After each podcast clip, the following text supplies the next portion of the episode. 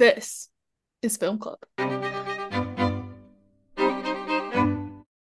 Welcome, everyone, to another episode of ABTTG Film Club. This is the bonus episode.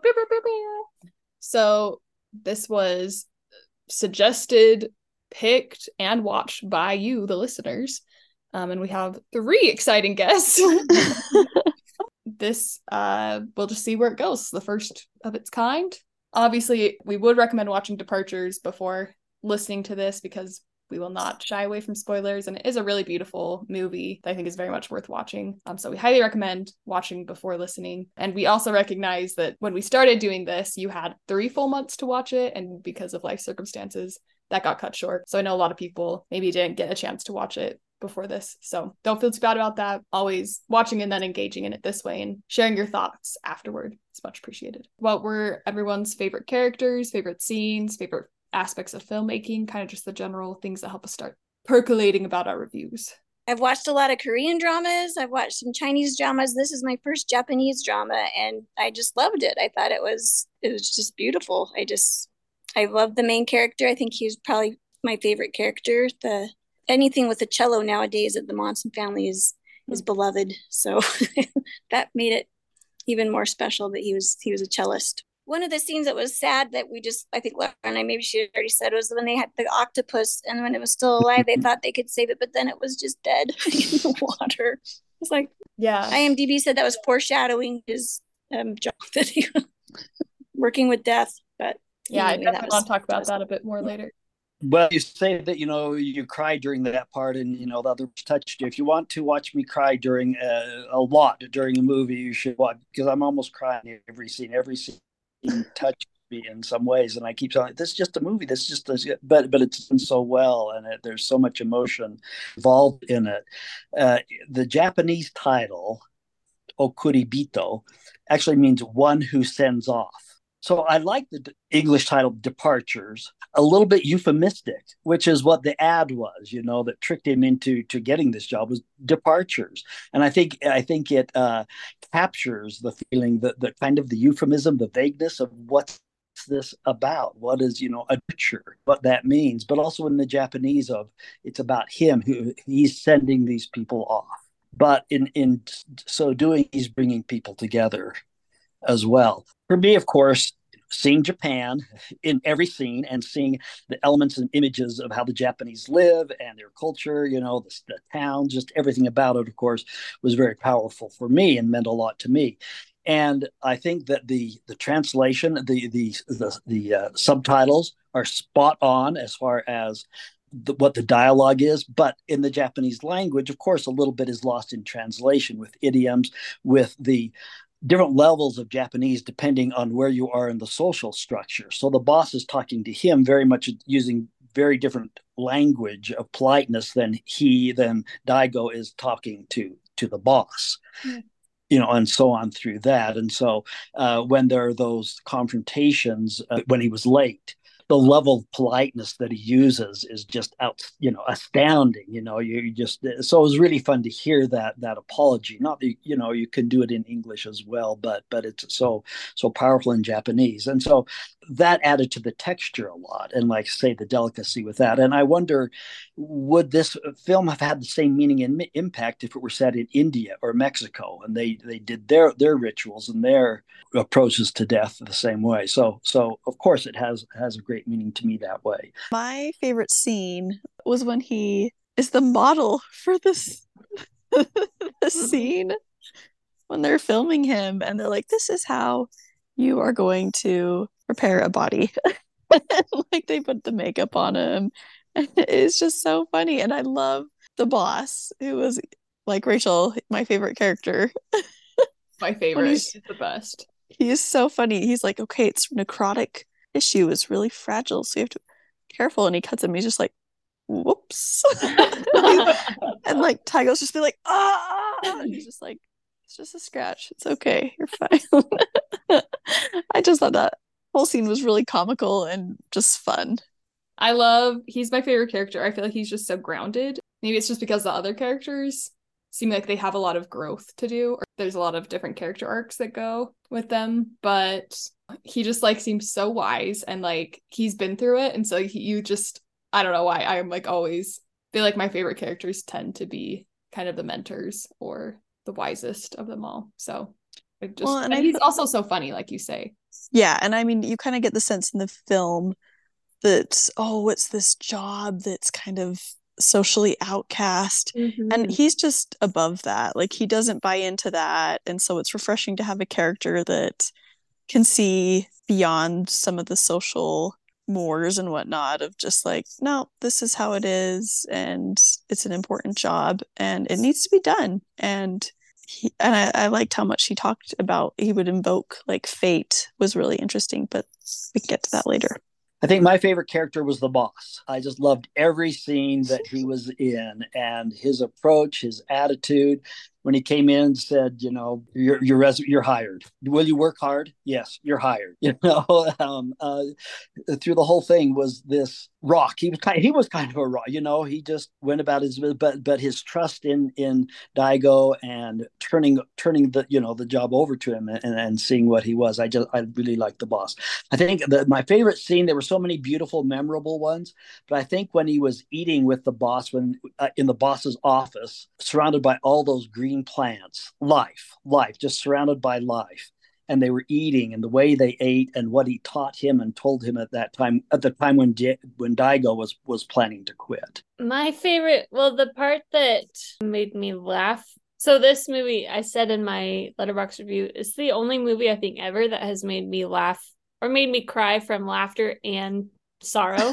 oh, I I think I was also at the time of the month where I am more emotional than others. but the part that I cried, I was laughing so hard was after he had helped him with that really decayed dead body. And he goes to the bath and he's just like scrubbing and scrubbing, and scrubbing. And he like, I don't even remember what he does. He like gets in what uh, soap in his nose and then like sniffs it out of his nose. And for some reason, that just sent me. I don't even know. I have to like go back and watch the scene because, but I know that's when I cried from laughing because, or just like his reaction, just like ah, like as he's scrubbing, like uh, very relatable. General things I liked. I thought the music was really beautiful, and that can be discussed in depth later. And I also liked, I guess you'd call it the cinematography, just some of the shots, like when they go by the light, and then the next scene is when he's a little kid playing his cello, his parents. Like they just had some cool shots like that that I thought, uh, look at that shot. I'm noticing this shot that they're doing right now.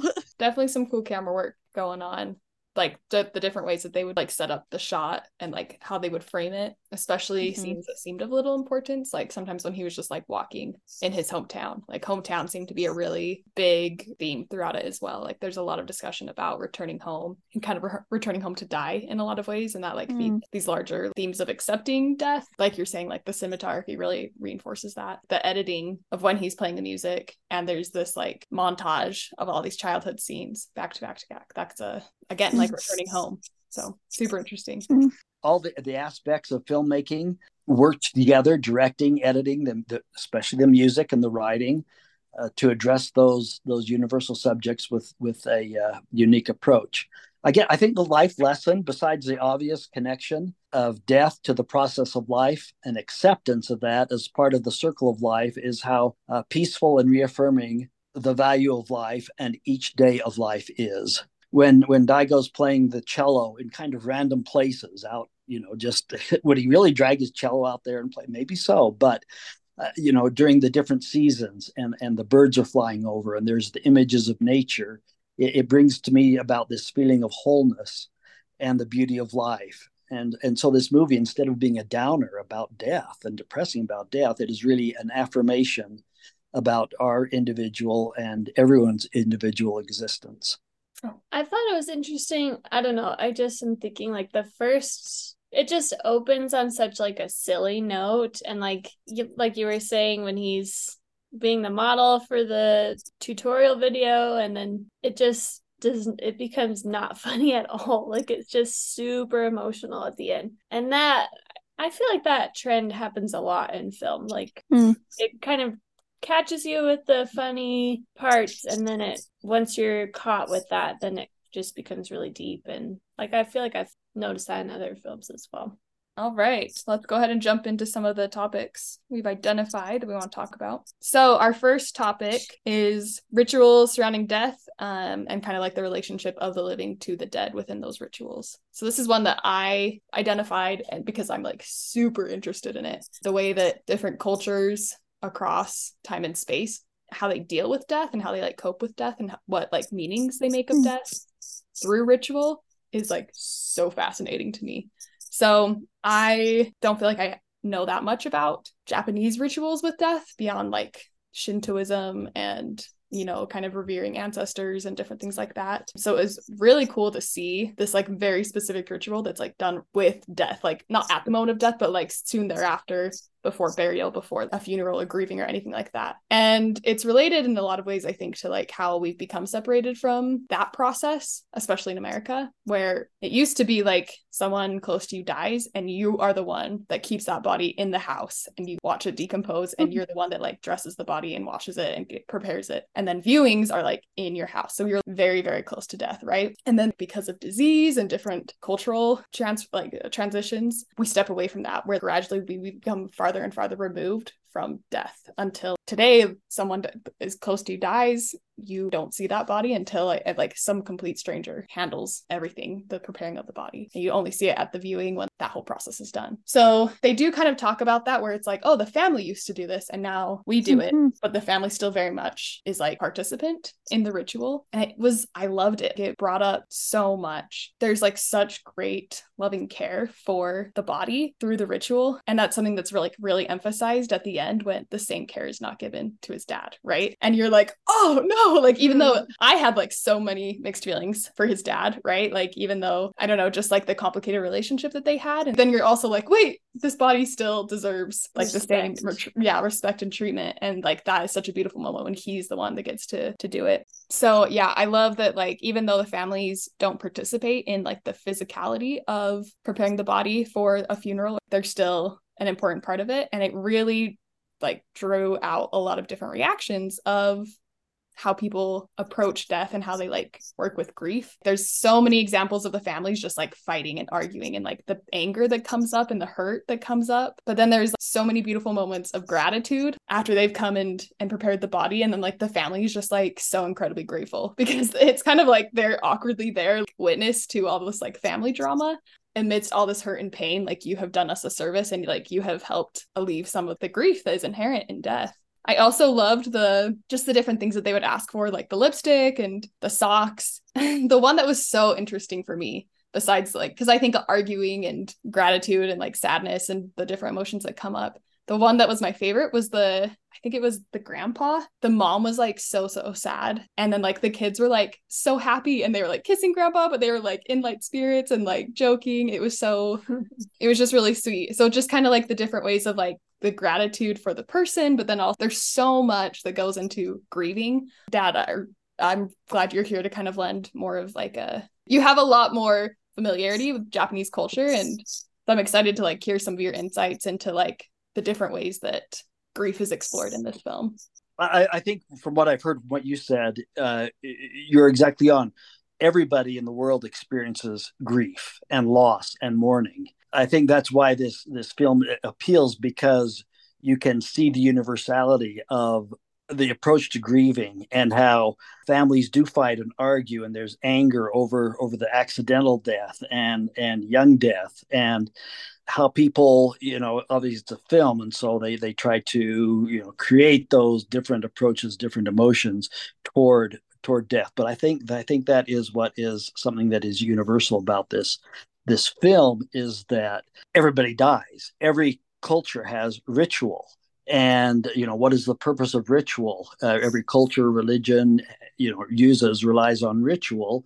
Uh, what's the purpose? I think to try to make a sense of difficult things, to try to bring structure to things that are that are hard or, or unexplainable. It's also, you know, to teach and to allow community. I think I think one of the interesting things is that it, it shows how grief and loss and that mourning ultimately brought families together and people together. You know, the, the film is more about joy and the value and the celebration of life, I think, than the heavy and tricky subject of death and grief um, and Yeah. grief. Yes, and and it, that's like so true because the rituals surrounding death are not for the dead right they're for the living they're for the living to cope and like process yes. I mean, it's to honor the dead, to respect the dead, to remember the dead, what they've brought, what they've meant to that person, but Mhm. also to process the loss of that, and you know, in, in a sense, to celebrate. Just a, a little bit of of background. Uh, you know, how many how many films have death in them or deal with, but this this hits it head on. You know, every story, every tale is is, is related to death. I mean, it's talk about you know a, a death over and over and over again. They're not murdered, but there's there's so much death in there. But it does it in you know with this, this balance, near perfect balance of, of of being serious, but also humor. You know, the, the first the first body that he goes to find, and how horrible an experience i could hardly that would that be part. and yet how f- almost funny well you know just like oh my god oh how you know and this um talking about japanese uh culture um days from feudal days, the people who worked with death and dead bodies uh, there was so much stigma attached to them they were unclean they had to go through these purifying rituals and there was discrimination. These people lived in a separate part of town that that was, you know, they were the lowest of the low. And, you and you saw the friend and the wife, like how can you do, uh, you know, th- this is the worst thing possible job. I mean, the wife have. even says to him, Which is- like, "You're filthy." She says it. Yeah. Yes. Yes. And so whether the film is trying to address that in modern Japanese culture.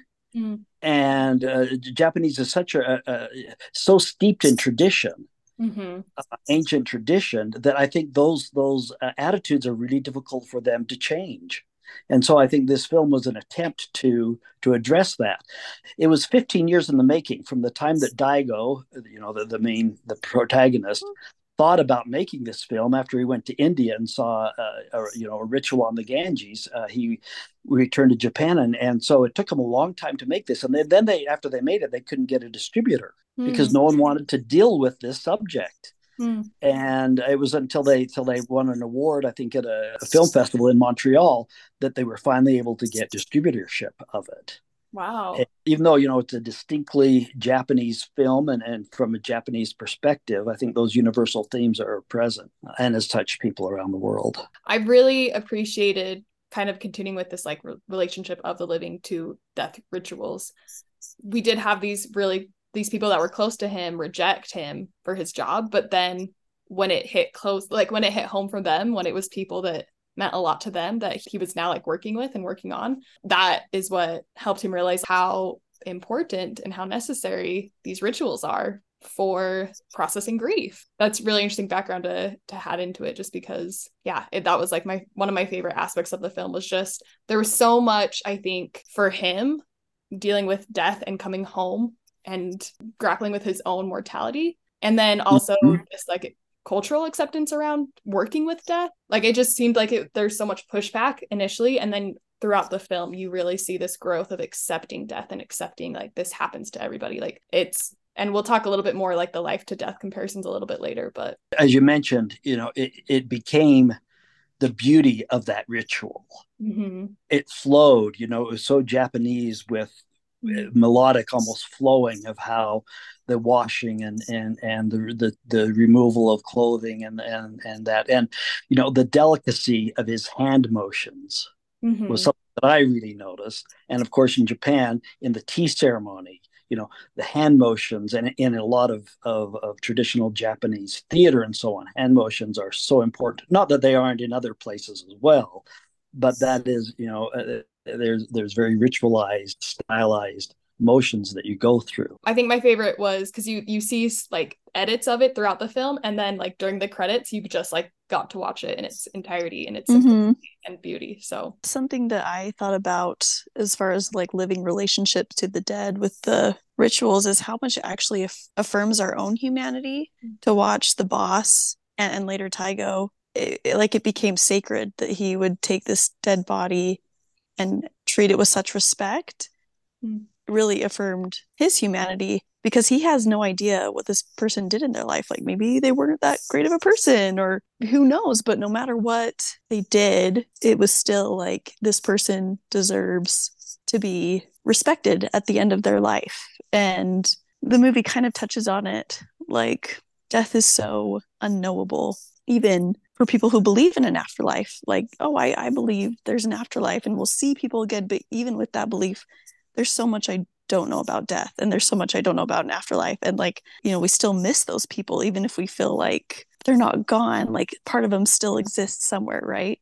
Mhm. but and so i think to do that for a dead person even though we said like well it's more for the living we the, the film talks about like well this is just the next step in the journey so you know to show the that person that respect at the end too i think is really says something about our humanity which is a fantastic transition to our next Ooh. topic, which is journeys. The one last thing I'm going to say, and the other thing that I thought was really interested connected to ritual was at the beginning when the like assistant secretary, like the lady that works for them, oh yeah Mhm. kind of separated that they like weren't undertakers, you know, like it was like this other level of. I don't know, the ritual was separate from these other jobs. Like it wasn't like they take the body and they are in charge of it from receiving it after death. So it just was interesting that like this is very much like specifically set aside for ritual and death. And in that regard, uh, the nokanshi, which it was their profession, now is is a, a dying profession. Ha ha ha. Um, most Japanese live in urban areas and die in hospital, and medical personnel prepare the body, and then the family takes it and and and has the service and and it's cremated. But so only in rural areas of japan which is why you know he went back to his his you know his hometown and it was in a rural area. Uh, do the nokanshi still still practice? Mm. is interesting. So Um, uh, and you kind of saw that at the end with how brutal and of course it was you know for the film but how they were just going to throw the dad's body into a into a box and like no you know i i, I need to prepare this and, and do that. So um Yeah. yeah I, I just wanted to to add that i think where you're talking about grief and loss and and the connection with living and dead the film handled death with grace and, and gravity but also with humility and, and humor. And i think that uh it showed that death is a part of life. You know much as birth is is a time of celebration and togetherness for families and, and friends and so on. So is death and it's it's an acceptance of that. I think that's a message of the film. It's about the, the humanity that death brings to the surface that unites and, and strengthens family bonds and allows people to sh- have that shared experience we kind of talked about it, but just the my favorite one of my favorite funerals that they attend is when the husband I think is so annoyed at them for being like five minutes late mm. and he's just really grumpy. And then they do the ritual and you can just see on his face like his reaction to it and his how they're helping him process his emotions through this ritual. And then at the end uh he thanks them. And that i was like sobbing during that part just because he his reaction to it i i was so moved by just how he was able to accept his wife's death and like say goodbye to her. And that just through this ritual that they were performing for him. And then at the end too i think he's able to come to terms with his dad and his relationship with his dad because of the ritual. And like he never would have had that closure if he hadn't gone and did that service for his dad. Like he finds the rock because he's doing the ritual. Mm. If he had just let them take the body away, he never would have known that his dad had been holding that. And so I I think that's also like a symbol of I don't know, taking time to mourn and do these rituals allows you to It matters. Yeah. yeah. I like that you point that out because like the whole movie, like it's his job, obviously he's getting paid for this, but like he is serving other people. And so it's like cool to see that he also benefits from like doing the same service. I think that too, at first people didn't appreciate it. Like his friend, maybe it was a high school friend. I don't know that he knew. Once he found out what he was doing, he was all disgusted by his job. But then it was like you couldn't appreciate it until you actually needed it. And mm-hmm. once his mom died, then it was just like this whole other experience that he then learned to value it. So I think sometimes people don't appreciate the rituals unless they can experience it on a personal level themselves. Yeah, definitely.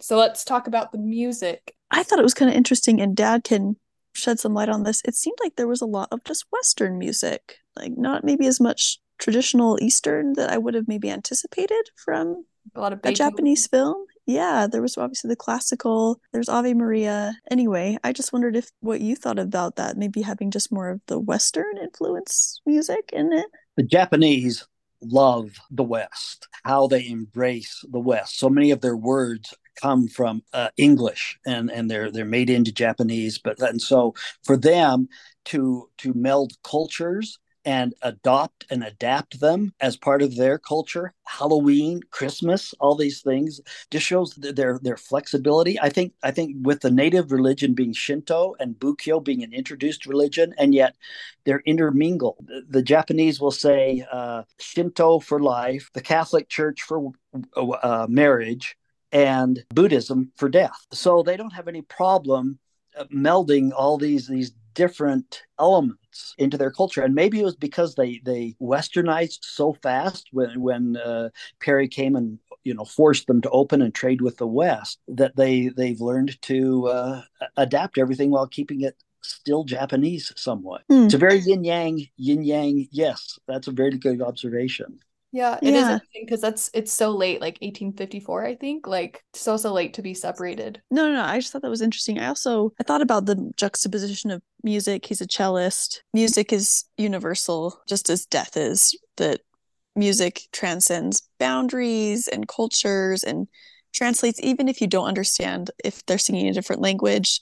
There's lots of music that I love that's in a totally different language and I don't know what they're saying, but I love to listen to it. And so I was kind of thinking about the parallels between that and how probably with just the exception of the deaf community, people can have this experience with music and all be listening to the same piece, but then it can still be really individual. And similarly with death, in that we all experience death. You know someone who's died, or but then you can really have your own individual experience with it as well. So I just thought that was kind of interesting. Yeah, I love that. When he would play cello and then you would see these visuals of childhood images or just like a montage of different things. But the one that was so interesting for me, and it was really an interesting break in pace, was during Christmas when they were eating Kentucky Fried Chicken. I don't know what song he was playing, so maybe it was super obvious to everyone else, and I'm just, It was Ave Maria, wasn't it? oh, was Yeah, it? Schubert's Okay. Ave, Ave Maria yeah yeah Oh, It's okay, like okay. the beginning of Ave Maria that I've never heard before. I, you know, I did get flashes to Chernobog at that point, so that makes sense that it was because they play Ave Maria at the end of Fantasia. oh,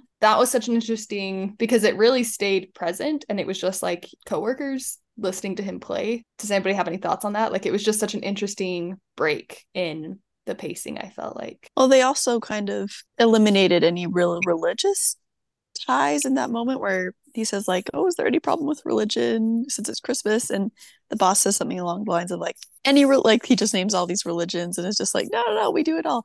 And I feel like that kind of just reflects death in the sense that it's something that everyone experiences. The the the boss is respectful of whatever that belief would be. I don't know. I, I don't think I fully formed my thoughts around it, but it was just something that I remembered where he, he makes that comment about the religions in that moment.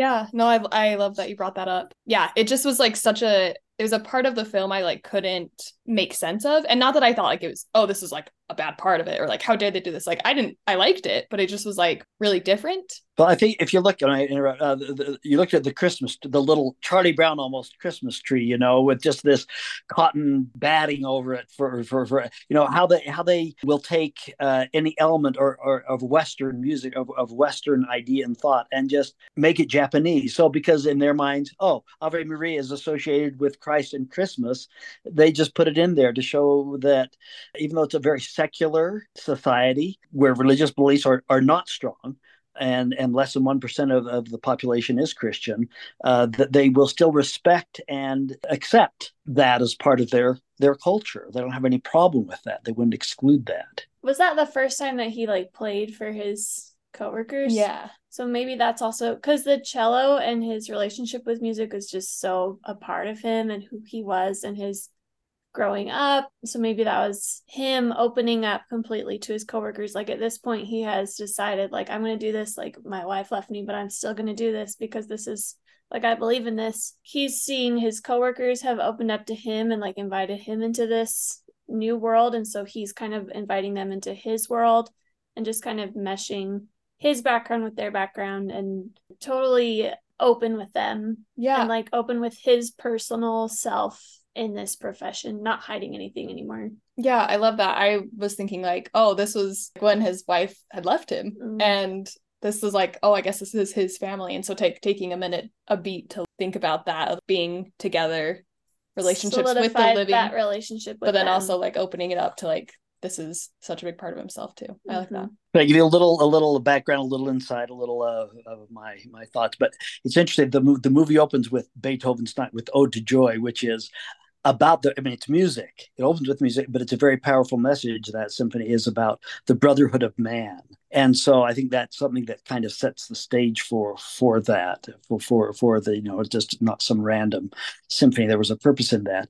Um, so the music by the famous composer Joe Hisaishi, you know, who's written a lot of Studio Ghibli, most of the Studio, Ghibli um, films. His name was uh, he was born as uh, Mamoru Fujisawa, but he was so influenced by Quincy Jones, and the, the name Quincy can be Quincy in Japanese. And the characters for that for Quincy can be read as Hisaishi. So the name he had, and then Jones he took Joe. So he actually took Joe Quincy's Joe, Quincy Jones' name and, and made it his his own in, in a Japanese again in a Japanese way. He said it was one of the most difficult main titles he's ever written, having to write it for one single instrument. Mm. And the, the the challenge of writing the music to encompass the feeling of separation or departure, but also the love story, or many love stories, if you will, actual or implied. The music, usually music, I think, is written after production, after the filming. He wrote this theme before production started, and they played it on the set almost every day Oh, that's to really set the the to inspire, to set the tone of of to remind people because it is such a beautiful theme. I just, you know, I yeah, I love it. Um, it's also been said that the the cello, the range of the cello, most closely approximates the human voice. It's the instrument that most closely approximates the human voice. Again, the, the image, the meaning of that, and there is the image of a cello, if you will, and coffining a body because of its size. Um, it's interesting. The last thing, uh, Daigo learned to play the cello. It wasn't just you know over. He was actually playing the cello in in the movie. So there's there's hope there. See, you, you Yeah. can be taught. you can do it. You know, in addition to learning, you know, the the, the work of the of the Nokanshi. And at the end of the movie, there are 13 cellos playing in unison when he does that. You know, during the end credits Mm. there. But but I think yes, the the music is very powerful, perfect for this film, and I really like what Catherine said about it being universal and and uh, the appeal of that feeling your own interpretation of that. And to me, that that theme never got old as many times as it was played. It never it never got old or boring to me. So I felt there was just this connection between his love of music and like he's got this and when you watch them do the bodies the coffining then it just it was almost like music like the way that they would the way they would move and the things they would do it just almost like it felt like an un you couldn't hear it but it would it looked like what music might look like you know if you could actually if it had a sound you know it would, it would sound like music the actions that they were doing it was just very it was an art form just like music is. And i thought that that probably really resonated with with the main character just that he loved music. And then this job that he got he could no longer be a cellist but he could perform still a form of music a form of art by doing this new job that he got. I thought that was a beautiful way for him to continue to express his love of art. Yeah, I love that because it feels like it's kind of comedic, but it's like such a loss, right? When he like achieves his dream of being able to play in a symphony and then he has to lose it and then like bare bones, like a job no one wants, a job that he's gonna get outcast for. But then like, yeah, I love that connection that he brought in. That's really cool. Yeah, I was kind of shocked. Like I kind of thought he was going to play the cello like as a part of like funerals and stuff from mm-hmm. the description of the movie. And like really the cello had no part of it except for like when he would play it at his house or like Right. just his personal connection to the cello. He'd never played the cello for like anyone except for his coworkers or his wife. And but yeah, I like how he was able to still musically like use his knowledge of music to help him in his job in that way. Yeah. We'll move on to the theme of journeys. So this is one that I wanted to talk about. Obviously, I think we can delve deep into the idea of the crematorium and the man working there is the gatekeeper. But what I want to talk about first is the salmon and he's like so fascinated watching them swim upstream and then the like dead one just like floats down. But i loved he was saying to the guy that was with him and he was like oh, they're coming all this way just to die. Like they're working so hard just to die. And the guy was like no they want to come home back to where they were born. That's like such a sweet comforting thought but i feel like it really shakes daigo because he's like oh shoot i'm back home. It's just i think he really has to face mortality in a lot of ways. And when he goes and d- deals with the first dead body and then he comes back to his wife and he's like he sees like the dead chicken and he's just like so rattled by death. And then he's like needs to cling to something living and breathing and like that he loves. And just this juxtap- juxtaposition of how scary death can be. And then over time just like it is a part of life and it is kind of this acceptance. But i don't think we ever really like go of one or the other. You know, I think we always have a little bit of acceptance and knowledge in this universality of death, but like we're also terrified of it and we're also so threatened by it. You know what I mean? Like there isn't just this way of like being at peace with death. Just a very quick side note I felt reassured that no animals were harmed in the making of this movie with the salmon and the octopus and the rooster. anyway. Well, yeah, and the octopus too. I loved that. Well, I, I did love it because I love octopi but yeah, that was so interesting where they like are going to eat it, so they're perfectly okay with it being dead. But when it's still alive, they're like, "Oh, we need to respect life," so they try to return it. And when they were doing it, I was like, "I don't know if can octopuses live in like not salt water. Like, I mean, they probably can't. They're probably freshwater. Well, wasn't that the ocean? I couldn't tell. It looked like a river, but that could have been my folly. It looked like a river to me too, but, uh, but it was a prop. It was a prop. It wasn't. well, yes, yes, yes. But it was just interesting because like they were totally fine with it being dead originally, and I think it's mm-hmm. like mm-hmm. this removal, and this maybe gets a little bit into life and death, which honestly, like we can at this point just blend all of our themes he talks about the living eating the dead and he's like i hate myself but there i was just like kind of skipping through the movie today just to refresh myself. And like there are so many scenes of people just eating like when they're traveling like they're just eating so much. And so i'm like don't watch this when you're hungry.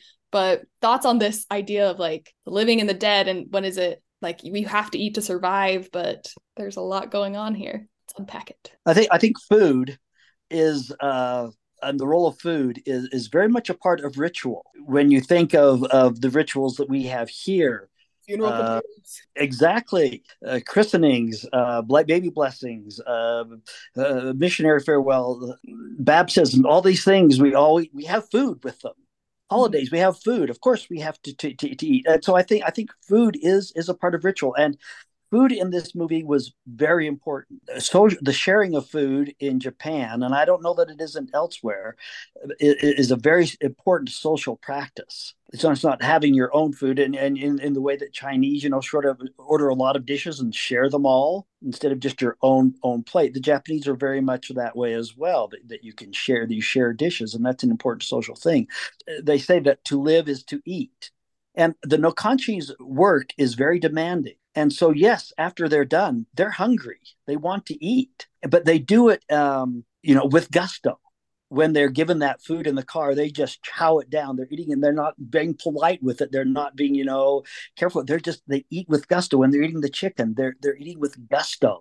And yes, what he says, you know, this is so good. I hate myself. Such a great line and you know it, the eating i think celebrates the, the, the beauty of living and eating and and again ties those things together. I think it's interesting too like we think about our culture with funerals.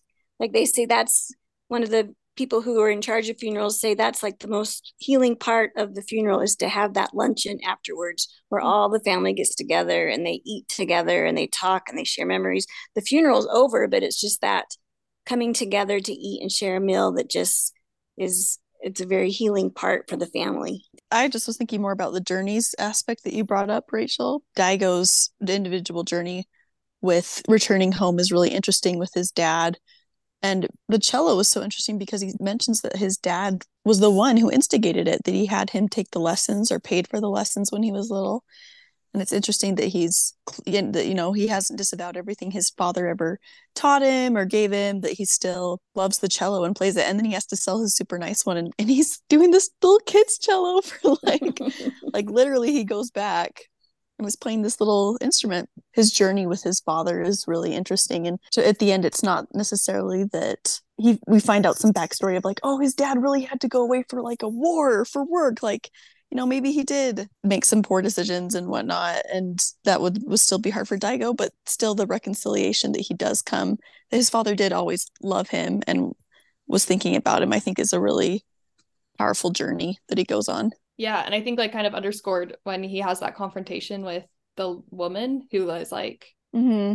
"Go, you need to go." Yeah, be there and she like confesses that she like abandoned her son and just like that was like such a shocking character reveal because she's like so great throughout the whole film and then you're just like oh wow and he doesn't take it well either. Mm-hmm. It's super hard and triggering for him. People do bad things but they have good reasons. It's like no people like do really hard things that hurt other people and there's like a reckoning with that but like what you were saying right that he did just like yeah take my dad's body and like but that he did decide to go back and and and have that that moment yeah something that dad you alluded to in your kind of initial thoughts that i loved was the background of the seasons also is just this echo of journey and death and rebirth and growth. The opening shot is him driving on this wintry road, right? And it's cold and it's hard to see and it's cold. it's cold.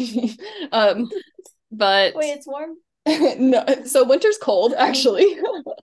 but then it's really subtle because I feel like that opening shot is like really hammering home that it's winter. But then it's pretty subtle the ways that the seasons change and how time progresses in the film. But it is this undercurrent of a journey. Nature does this. Nature's you know born and ages and dies every single year. The only note that I made besides the octopus crying face. Oh!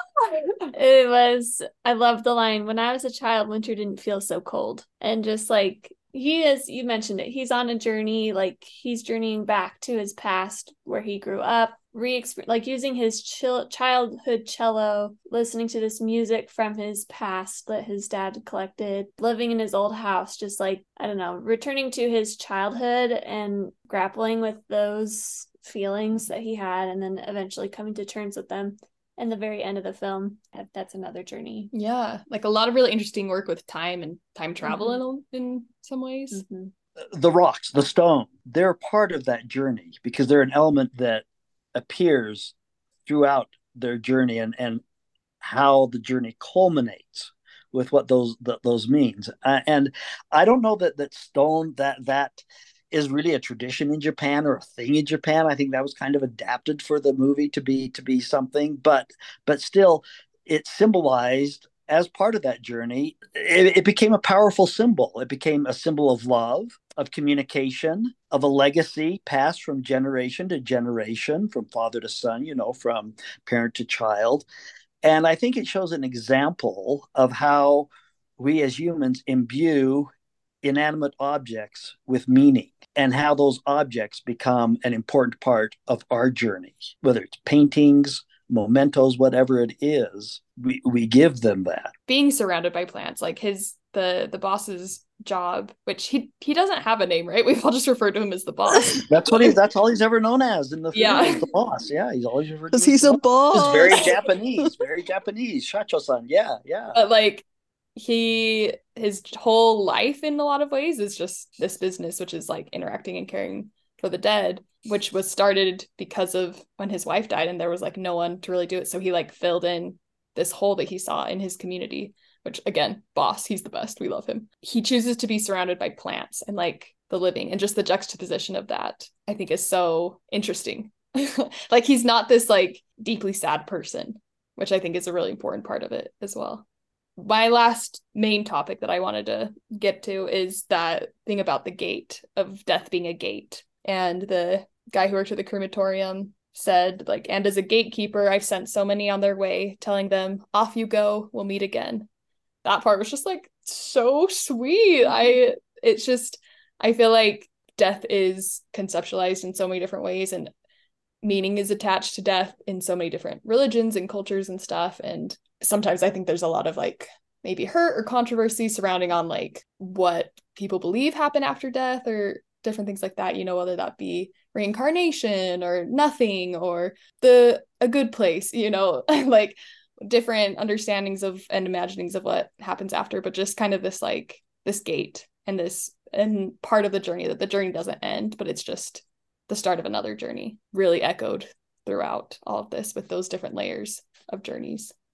I think this is one of the um, what what's so effective about this this movie, and maybe I'm being too analytical, but you see him, you know, playing playing that Japanese game of Go against himself and beating himself uh, in the in the um, in the public bath there, and he's just kind of this minor character, you know, just there to add kind of you know some something to some some texture, some flavor, and then he has this powerful moment at the end where he expresses that and pulls together so such a powerful message that that resonates yes across what whatever belief system people have Japan being such a secular society and people not really believing much in a life after death, for him to, to present that message was, was very powerful, very touching. Yeah.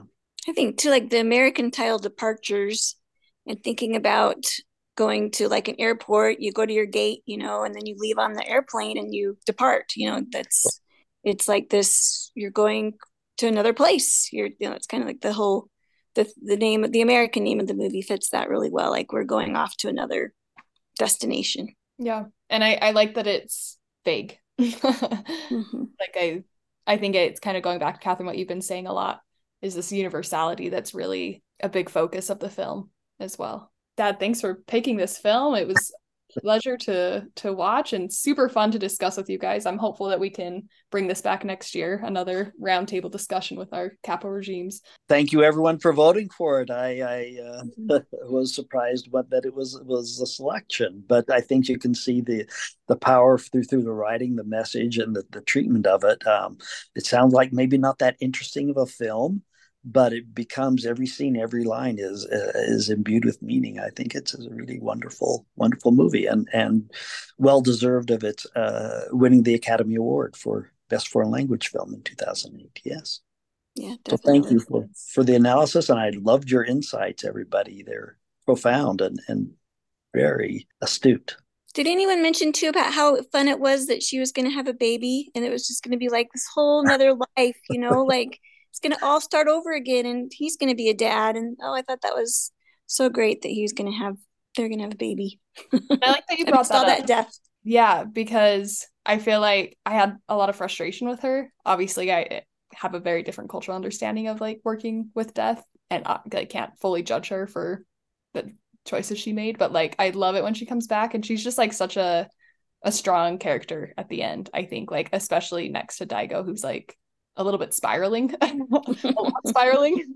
She's super strong. So, well, and how she begs him to leave. Now that we're going to have a baby, you need to find a real job. Mm-hmm. How are our children going to grow up? How's this child going to grow up with this kind of stigma attached to, to the parent? And then, of course, it's the the public bath lady who who who passes and and so touching when he ties the yellow, you know, kerchief around her and so on. But he sees the love and respect that he has, and and is totally changed and and uh, a powerful moment in the film. Yes, yeah. I think it's time. Dad, do you, do you, would you like the honor of saying leave the gun and take the cannoli? if anyone has any cannoli questions, we can just okay, Catherine. I do. Mine are usually would you rather, so great. this one isn't shockingly. Well okay. Would you rather be a cellist or a mortician? Just kidding. I couldn't. No. Mortician would be easier. Oh my gosh. Now they weren't mortician morticians. I, I know i know. That was my best like okay. on the cuff. Too yeah. my question is if you had to use something to signal your emotional mood like they use the rocks Mm. What would you use? Be it Funkos, could be something from nature or something you own to just signal this is where I am emotionally. That if people saw that, they'd just be like, oh, that's how they're feeling. Funkos would be so amazing. I would have such range of options. I know I just gave you your answer. yeah, slash this is how how I'm communicating my feelings from now on. Sorry, therapist Tammy. Regressing. is this open to all of us, by the way? yes, this is Oh, an only question around the round table. Oh my! I thought this was just YouTube, but okay. No. I guess mine would have to be a train. Hmm. You know, Very is, it- is it appropriate. is it a steam engine? Is it a subway? Is it the bullet train? Is it you know what train? Is it it clean? Is it tracks? Is it you know? uh, wow, I like Is it a- that. in a in a junkyard? Is it uh, Okay, okay. Steam engine? Is it powerful? So Whatever. the channel, yeah. yeah. Okay. I like that, Dad. That's fun. I guess you don't have to answer the cannoli question you present. Well, I thought of an answer. Oh, okay, let's hear it. Mine would be it's kind of maybe a cop out, but going on the nature theme, pictures of nature. So if it's like a really stormy scene, I'd have to become a really good nature photographer. Or if it's you can't use other like- people. It has to be you. yeah, it has to be mine.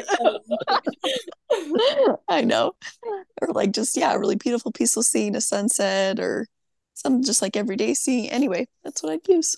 I can't think of anything except for like just the whole different range of movies. You know, like if, if you could just pick a movie to say how you were feeling or what you wanted. Like there's horror movies and funny movies and sad movies and family movies and you know romance and drama. You know, it's kind of you could That pick works. a movie that would that would pick what you wanted to say, kind of the feelings that you were feeling. Then you'd have to watch it with everybody. I was making a joke that this would not be a good way to it would come in place of talking about feelings, but maybe it's going to enhance talking about feelings. Mm. I'm in a singing in the rain kind of mood right now, you know. Mhm. Hmm. I'm always feeling like ET. We're gonna have to unpack that emotionally. what that means. Every emotion is represented in that film. Um, maybe I would say what color socks I'm wearing, or like what design is on the socks. Who is represented on my socks? I like it. Mm. All right, my uh cannoli question was the boss is surrounded by plants to help him remember life and vitality. What would you surround yourself to remember to live your best life? And you can't repeat your emotions answer. Puppies. I probably Just a room full of puppies. that Puppies. These- would be so chaotic. uh, two things for me. One is music. I Mhm. surround myself with music almost wherever I am uh, that I find is very empowering, very, I don't know, uh, it just means a lot to me. And also pictures of people I love. I know one can follow the pictures of people. I know. Pictures is Yeah. a good one. I was thinking about that too, but I I'll go with books. Uh books that I really love and that have impacted me in my life. I was thinking food and candy. You know, just like sweet things, sweets. Do I go the oh, what is it called? The still lifes that have like skulls in them and stuff. You know, do I surround myself with death to remember to oh, be alive? The Vanitas, that's what it is. Memento Mori. Spookies. There's a theme here. Any other off the cuff cannoli questions?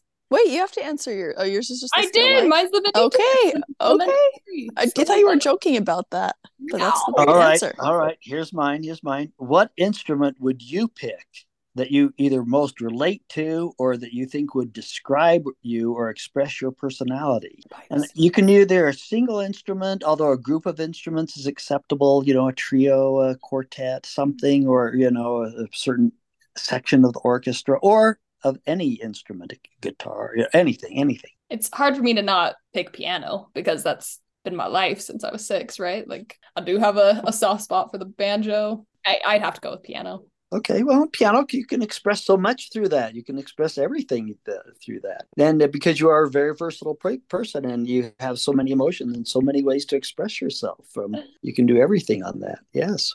You just can't play a note and make it get louder while still holding it. big, the big Ooh. musician joke. People who rally against pianists. yes.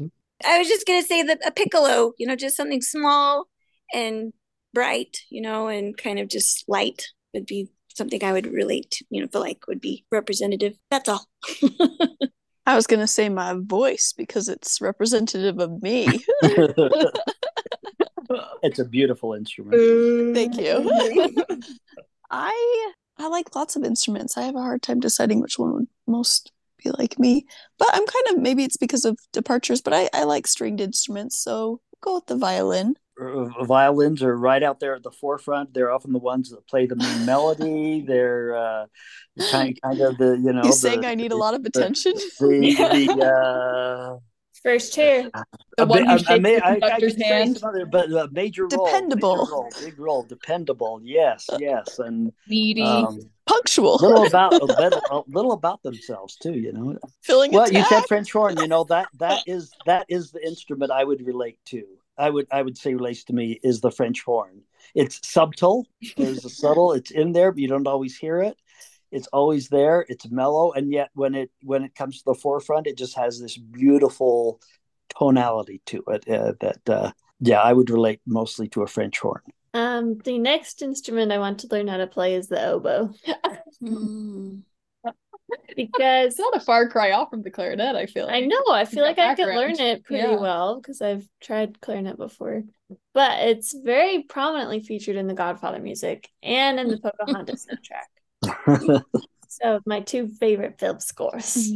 All right. Well, we have a minute 45 left, so I don't know that we'll have time for any more cannoli questions, but a hearty thank you to our caporegimes for having our first round table hopefully we'll have more in the future. But this was very enjoyable. I had a lot of fun. So thank you. Thank you. Thank you. Thanks for suggesting it. This is a great movie. Loved it. That was Film Club.